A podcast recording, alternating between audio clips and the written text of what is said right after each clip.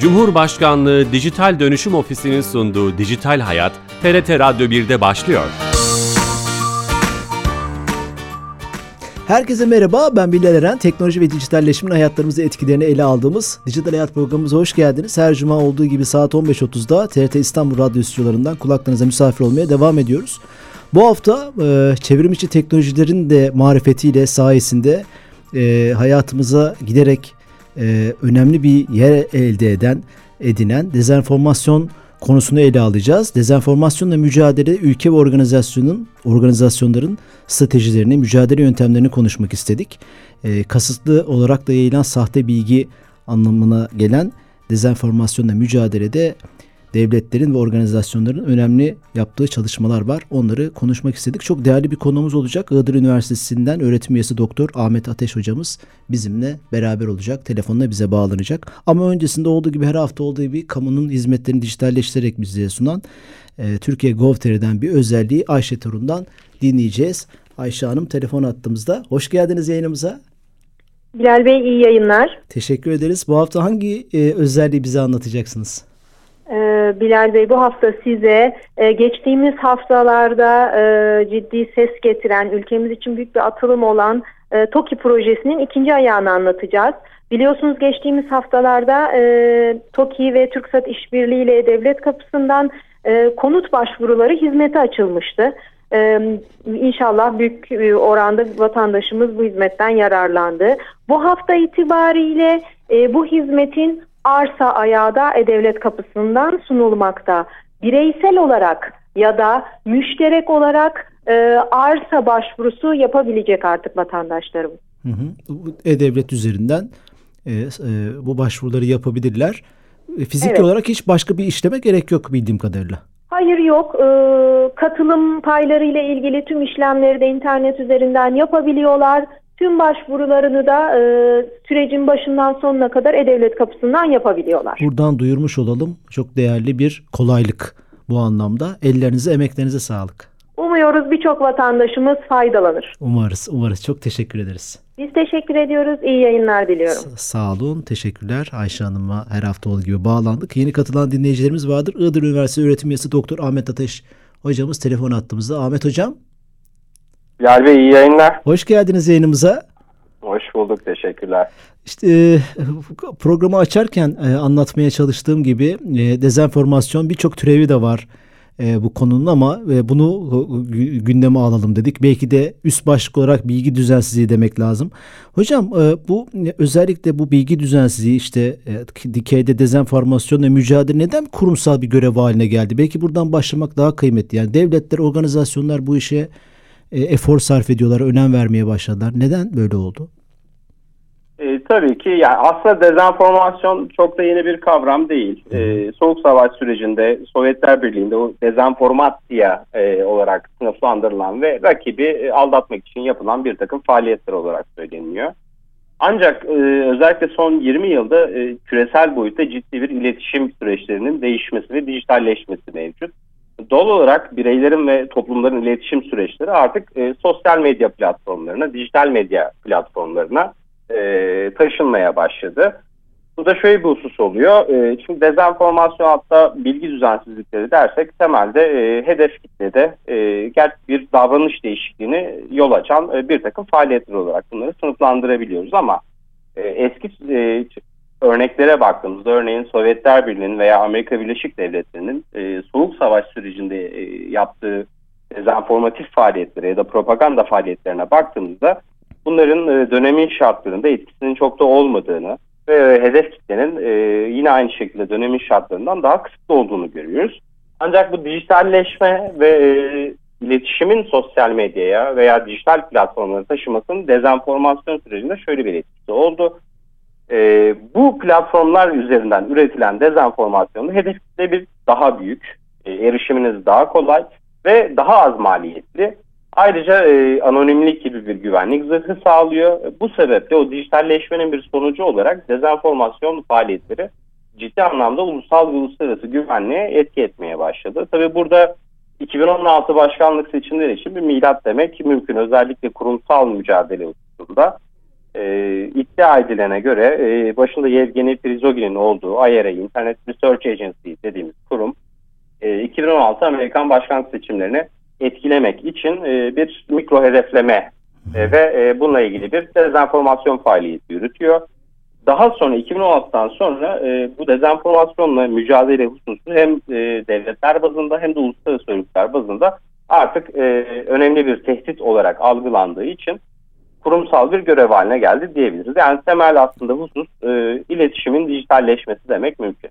Evet, e, dev, devletler ve organizasyon hatta hukuk işin içine girmiş olduğu böylece öyle görünüyor. Peki hocam hangi kurum ve organizasyonlar stratejileri soracağım neler yapıyorlar, neler yapmayı hedefliyorlar ama hangi kurumlar devletler öne çıkıyor bu e, çalışmalarda? Burada şöyle bir husus var. Yani e, hem literatüre baktığımızda hem güncel siyasete baktığımızda e, dezenformasyon varsa bu %90 Rusya ile e, Rusya Federasyonu ile ilintili oluyor. Genellikle e, dezenformasyon faaliyetlerinin de e, Rusya menşeli olduğunu en azından incelenen, e, tespit edilenlerin Rusya menşeli olduğunu bahsetmek Doğru mümkün. mu hocam? Bu bu da bir dezenformasyon olabilir mi? Tabii ki bu, bu mümkündür ama e, genel olarak literatüre bakıldığında e, özellikle e, 1975 ile 2021 yılları arasında o yayınlanan akademik çalışmalara baktığımızda dezenformasyon çalışmalarını üreten akademisyenlerin büyük kısmı batılı. Doğru. Amerika Birleşik Devletleri, İngiltere. E, ama örneğin bu 2016 başkanlık seçimindeki o e, Müller raporu dediğimiz FBI'nin yaptığı çalışmada e, ciddi bir e, Rus e, kurumsal gücünün bu noktada e, işte troll fabrikası da diyebilirsiniz hı hı. olduğunu bahsetmek mümkün. Dezenformasyonun kaynağı olarak öne çıkan devlet e, Rusya Federasyonu ama e, bu işi dezenformasyonla mücadele kapsamında ikiye ayırmak bence daha e, makul olacaktır. Bunlar öne çıkan e, uluslar ya da işte ulusal e, seviye diyebiliriz. Bir de uluslararası örgütler diyebiliriz. Ulusal örneklerde isterseniz ben e, birkaç örnek vereyim. Lütfen hocam. E, bunların e, hepsi de Rusya menşeli dezenformasyon faaliyetlerine hedef olan ülkeler. E, Ermenistan'dan bahsedebiliriz. Şu 2017 yılında gerçekleşen bir ulusal seçimler var. Ve bu ulusal seçimler öncesinde yine Rus menşeli olarak e, ciddi bir etkilenme kampanyasının yürütüldüğü tespit ediliyor. Burada temel verilmek istenen mesaj şu.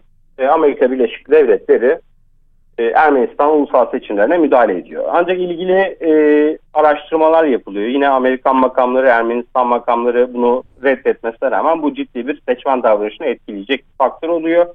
E, ancak bunun mücadele kısmında e, işin rengi biraz değişiyor. Çünkü Ermenistan ve Rusya e, çok ciddi tarihi ve e, güncel siyasi bağlara sahip olduğu için dezenformasyonla mücadele etmemeyi tercih ediyorlar. Yine benzer bir örnek olarak Bulgaristan verebilir. Ee, yine aynı şekilde seçim güvenliği ile alakalı e, bir takım faaliyetler oluyor. Ama burada da yine bakıyoruz ki ana akım Bulgar medyası büyük oranda aslında Rus unsurlar tarafından finanse ediliyor. Ve yine e, Rusya'ya yanlısı yayınlar yapılıyor. Hı hı. e, bunun e, bilinmesine rağmen yine Bulgar siyasi karar alıcıların e, bu durumu dezenformasyona mücadele kapsamında ele almadığını görüyoruz. Ve tam tersi örnekler var ki bunların en başında Ukrayna geliyor. Günümüzde de e, güncel olarak e, fiili olarak savaşta olan iki ülke. Daha önceki süreçte 2014 yılında gerçekleşen o Kırım'ın ilhakı, Luhansk, Donetsk bölgeleri e, o çatışmalara bakıldığında Ukrayna özelinde e, Rus medyasının ve e, ilgili troll ordularının Moskova lehine bir anlatı yansıtmak amacı taşıyan bir, bir takım dezenformasyon faaliyeti yürüttüğü tespit ediliyor. Burada e, temel e, verilmek istenen mesaj şu. Ukrayna'da o dönem yaşanan siyasi ve askeri krizin müsebbibi aslında Ukraynalı unsurlar. ve ciddi anlamda hem geleneksel hem dijital mecralarda e, yürütülen bir kampanya var. Ancak Ukrayna 2014 yılında e, buna karşılık olarak Milli Enformasyon Politikası Bakanlığı'nı kuruyor. Yani bir nevi dezenformasyonla mücadele bakanlığı kuruyor. İlk ilk e, mi peki bu bu anlamda ilk mi? Yani e, bir spesifik olarak e, ilk olabilir ama şimdi enformasyon politikası olarak direkt dezenformasyonla mücadele bakanlığı olmadığı için ilk demek çok uygun olmayabilir. Çünkü enformasyon adı geçen birçok bakanlık var ama fiili olarak ilk. Çünkü temelinde kurulma mantığı aslında tamamen Rus dezenformasyonuna karşı çıkmak şeklinde. Ve ilgili bakanlık kurulduktan 3 yıl sonra 2017 yılında e, ülkedeki o Rus etkisini ve propagandasının etkinliğini azaltmak için Rusya destekli bütün medya kuruluşları ve e, bütün Ukrayna televizyon ağlarından engelliyor. Yine aynı şekilde Rus sosyal medya sitelerini yasaklıyor. Bir başka örnek var isterseniz ondan da kısaca bahsedeyim. Çok güzel örnekler hocam. Şeyleri de aslında şunu anlıyorum ben. E, hangi kurum ve organizasyon öne çıkar e, sorusundan yola çıkarak e, hem örneklerle ne olduğunu anlamaya çalışıyoruz. E, hem de e, süreci anlatıyorsunuz bize. Ukrayna'nın e, bu konuda bu, bunu soracaktım zaten. E, ilk e, kurumsal yapıyı Ukrayna'nın dezenformasyonla ilgili kurduğunu söyleyebiliriz o anlamda değil mi? Söylemek mümkün. Ee, şimdi ulusal ve uluslararası olarak ayırmanın aslında mantığı şu. E, herhangi bir ülke e, ki buna e, şu anda günümüzde süper güç dediğimiz ülkeler de dahil e, tek başına dezenformasyonla mücadele etme kapasitesi yok. Mümkün değil. Bunu biraz daha siber güvenlik gibi, siber istihbarat gibi düşünmek lazım. Karşınızda e, nerede olduğunu bildiğiniz fiziki bir tehdit yok. Hı hı. Dünyanın her yerinden gelebilir. O yüzden bu tek başına yekpare olarak e, bir ülkenin e, mücadele etme kapasitesinin üstünde bir durum. İşbirliği mi lazım o anlamda? Yani aynen iş, öyle. Dolayısıyla bu burada bir ihtiyaç duymasından dolayı özellikle son 5-6 senedir ya da 7 senedir e, bu iş ciddi anlamda uluslararası örgütlerin ilgisini çekmeye başladı ve e, tek eline girmeye başladı. O uluslararası e, örgütlerde e, benzer öne çıkan kurumlardan bahsetmeden önce ben çok ufak sadece ulusal bununla ilgili şunu söylemek istiyorum. İşte Ermenistan ve Bulgaristan örneğinde gördük bunları.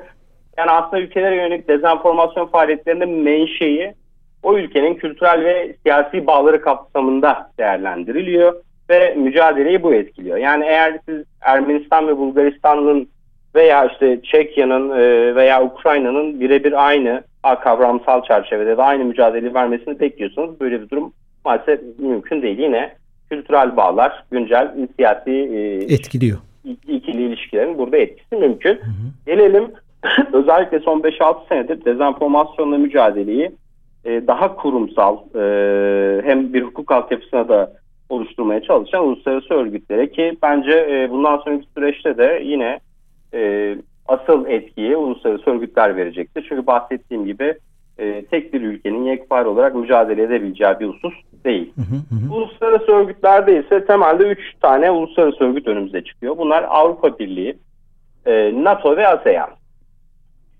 E, Avrupa Birliği e, en başından sayayım. Bu benim tabii kişisel görüşüm ama e, diğer uluslararası örgütlere göre dezenformasyonla mücadele alanında en başarılı, göreceli olarak en başarılı örgüt olduğu söylenebilir. Ya bu nasıl yapılıyor? Kısaca bunu aktarmak istiyorum. Peki hocam o stratejileri görmeden, sormadan önce bu, bu mesela terör konusunda dünyada bir mutabakat yok gibi görünüyor. Yani İran'ın terör dediğine Amerika demiyor. İsrail'in terör dediğine Rusya demiyor. Terörist dediğine veya tanımlarda farklılıklar var. Bu bir kaos Fakat. oluşturuyor gibi. Dezenformasyon konusunda veya bu bu bağlamda bu çerçevede bir mutabakat var mı? Bu çok kıymetli olur herhalde. İşbirliği için bile olsa. Ee, yani maalesef bu iş birazcık şey gibi. E, uluslararası ilişkiler e, alanında çalışan arkadaşlar bilir. Alexander Wendt'in bir e, çok meşhur bir teori başlığı vardır anarşi ile ilgili. Anarşi devletlerin ondan ne anladığı ile ilgili şeklinde hmm. çevirebiliriz. Dezenformasyonda da durum böyle. Yani dezenformasyon o ülkenin e, ya da o e, uluslararası örgütün e, dezenformasyondan ne anladığı ile ilgili. Kavramsal olarak akademik bir e, kavramsal çerçeve mümkün, var. Temel olarak da e, bahsettiğim o üç temelde üç e, dezenformasyon, mezenformasyon ve mal, mal enformasyonun ne olduğu hususunda bir mutabakat sağlandı e, sayılabilir. E, ama işin trafik uygulamasında hayır. Yine bahsettiğimiz terör gibi ya da işte benzer konular gibi bu biraz daha devletlerin, uluslararası örgütlerin nasıl tanımlamak istediğiyle ilgili değişiyor. Bu başarı yani, oranını azaltmaz mı? Bununla mücadeleyi sekteye uğratmaz mı bu kafaların karışıklığı veya yöneter, yönetsel olarak bir mutabakatın sağlanmamış olması? Yani teknik e, noktalarda e, belirli e, mutabakatlar tabii ki mümkün nasıl mücadele edilmesi noktasında ama e, iş yine e, aynı noktaya geliyor. Sizin de bahsettiğiniz üzere e, dezenformasyonu nasıl tanımladığınız çok önemli. e, özellikle dezenformasyon yaptığından şüphelendiğiniz e, kaynağa bakış açınız çok önemli ve bu değişiyor. Aynı şekilde kurumsal kültür de yine değişiyor. Yani Avrupa Birliği buna daha geniş bir perspektifte bakarken e, NATO daha çok bu işi askeri alanda tutuyor ve e, dezenformasyonu ayrı bir fenomen olarak değil, e, bir hibrit savaşın e, bir alt kolu olarak değerlendiriyor. Yani kurumsal kültür bile e, bir kavramsal mutabakata e, varılmasının önündeki engel. Peki hocam en başarılı Avrupa Birliği de dediniz. Neler yapıyorlar? Vakti de iyi değerlendirmek açısından soruyorum. Bu arada yeni katılan dinleyicilerimiz için tekrar edeceğim. Iğdır Üniversitesi öğretim üyesi Doktor Ahmet Ateş hocamızla çok önemli bir konuyu, ülkelerin dezenformasyon stratejilerini ve başarılı örnekleri mücadelede onları konuşuyoruz. Buyurun hocam. Teşekkürler. Ee, şimdi dezenformasyonla mücadele e, Avrupa Birliği'nde çoğunlukla bu Avrupa Birliği Dış İlişkiler Servisi çatısı altında, European Union External Force altında yürütülüyor. Burada 2015 yılındaki görece olarak çok erkendir diğer uluslararası örgütlere göre. E, East Stratcom Task Force diye bir e, yapı kuruluyor ve bu yapının kurulması birlikte artık dezenformasyonla mücadelenin birlik içerisinde bir planlayıcısı ve uygulayıcısı olan bir kurum oluyor. Yani bir standartizasyon çalışması var. Yine 2019 yılında baktığımızda Avrupa Komisyonu ve yine Yüksek Temsilciliği tarafından ortak bir bildiri e, ile bir hızlı uyarı sistemi kuruluyor. Yani bir diğer kurumsal koordinasyon mekanizması kuruluyor. E, burada e, hızlı uyarı sistemi hem üye ülkelere hem de ayrı bir özel kişilik olarak Avrupa Birliği'ne hizmet veriyor aktif dezenformasyon faaliyetlerini teknik ve siyasal açıdan inceliyor. Yine e, Avrupa Birliği kurumlarına ve üye ülkelerine e, gerekli bilgilendirmeyi yapıyor. Bunun dışında Avrupa Birliği çatısı altında e, iki tane ayrı platform kuruluyor. Bunlar e, SOMA ve EDMO olarak kısaltması.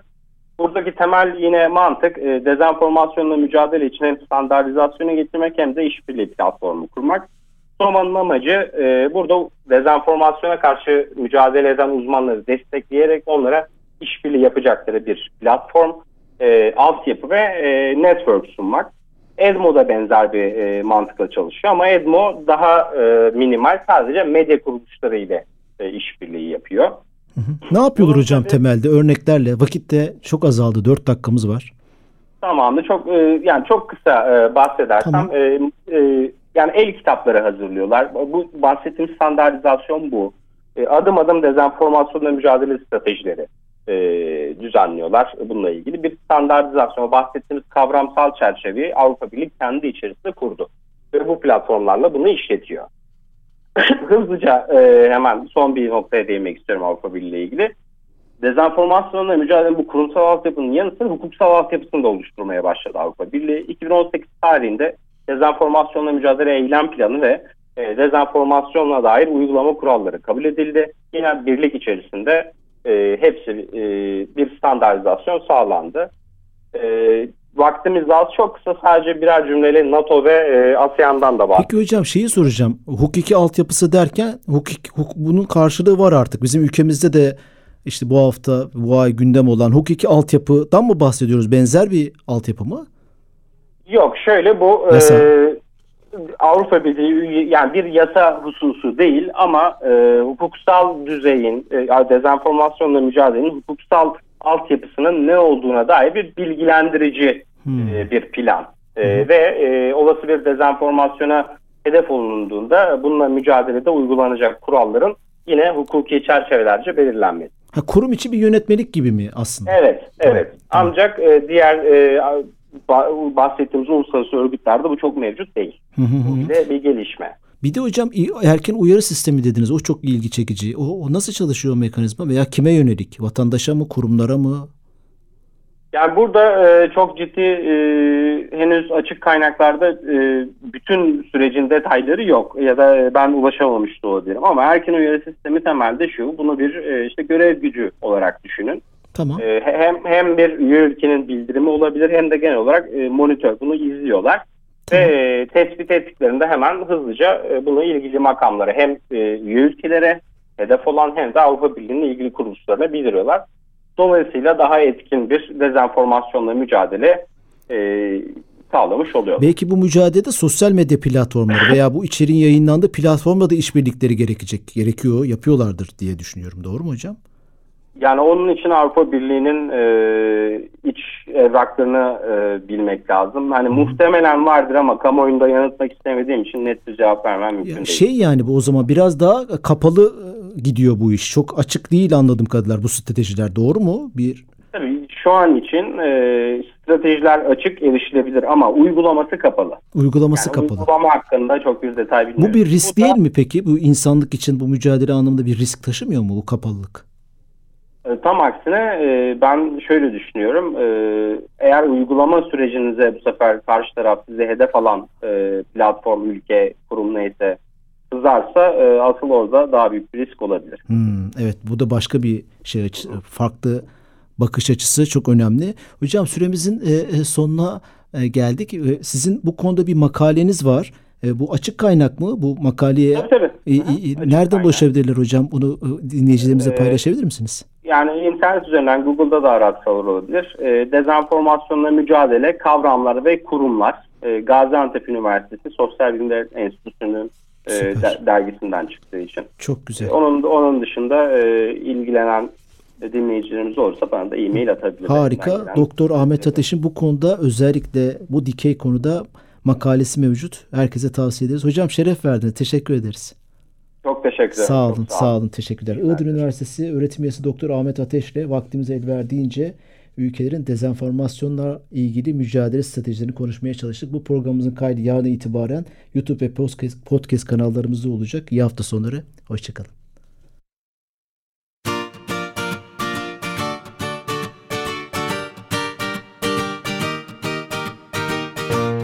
Cumhurbaşkanlığı Dijital Dönüşüm Ofisi'nin sunduğu Dijital Hayat, TRT Radyo 1'de sona erdi.